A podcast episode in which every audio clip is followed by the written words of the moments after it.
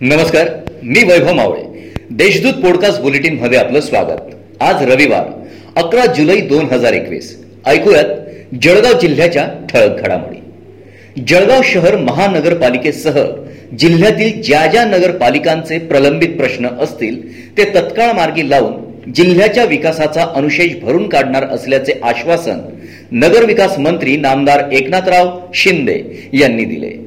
दरम्यान जळगाव शहरातील रस्त्यांसाठी बेचाळीस कोटींचा निधी तत्काळ मंजूर करण्यात येणार असल्याचेही त्यांनी स्पष्ट केले.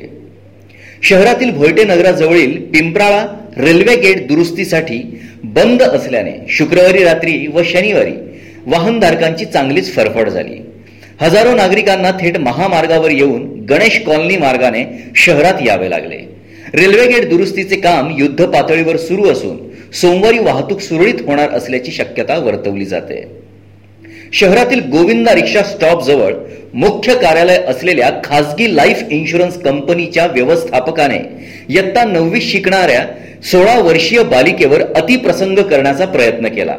बालिकेने अंगलट करणाऱ्या व्यवस्थापक तरुणाला धक्का मारून घराचे दार लावून घेतल्याने पुढील अनर्थ टळला. जिल्हापेठ पोलिसांनी गुन्हा दाखल झाल्यानंतर रात्रीच संशयित दिगंबर शालिक्राम मुकुंदे याला अटक केली आहे. चोपडा तालुक्यातील वेलेगाव जवळ बहिणीला भेटून घरी परतत असताना समोरून येणाऱ्या चार चाकीने दुचाकीला धडक दिल्याने दुचाकीवरील हर्षल भिका पाटील व नितीन निंबा भील या दोघांचा मृत्यू झाला. तर ऋषिकेश छोटू पाटील हा तरुण जखमी झाला. शनिवारी हा अपघात घडला. जिल्ह्यात गेल्या दोन महिन्यांपासून कोरोना बाधित रुग्णांच्या संख्येत घट होत आहे.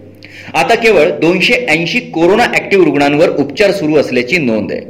शनिवारी जिल्ह्यात सोळा नवे कोरोना बाधित रुग्ण आढळले असून बावीस रुग्ण कोरोनामुक्त झाले आहेत. या होत्या आजच्या ठळक घडामोडी. याबरोबरच वेळ झाली येथेच थांबण्याची. भेटूया पुढील पॉडकास्ट बुलेटिन प्रसारणात. तोपर्यंत संक्षिप्त बातम्या आणि ताज्या घडामोडींसाठी देशदूत डॉट कॉम या संकेतस्थळाला भेट द्या. धन्यवाद.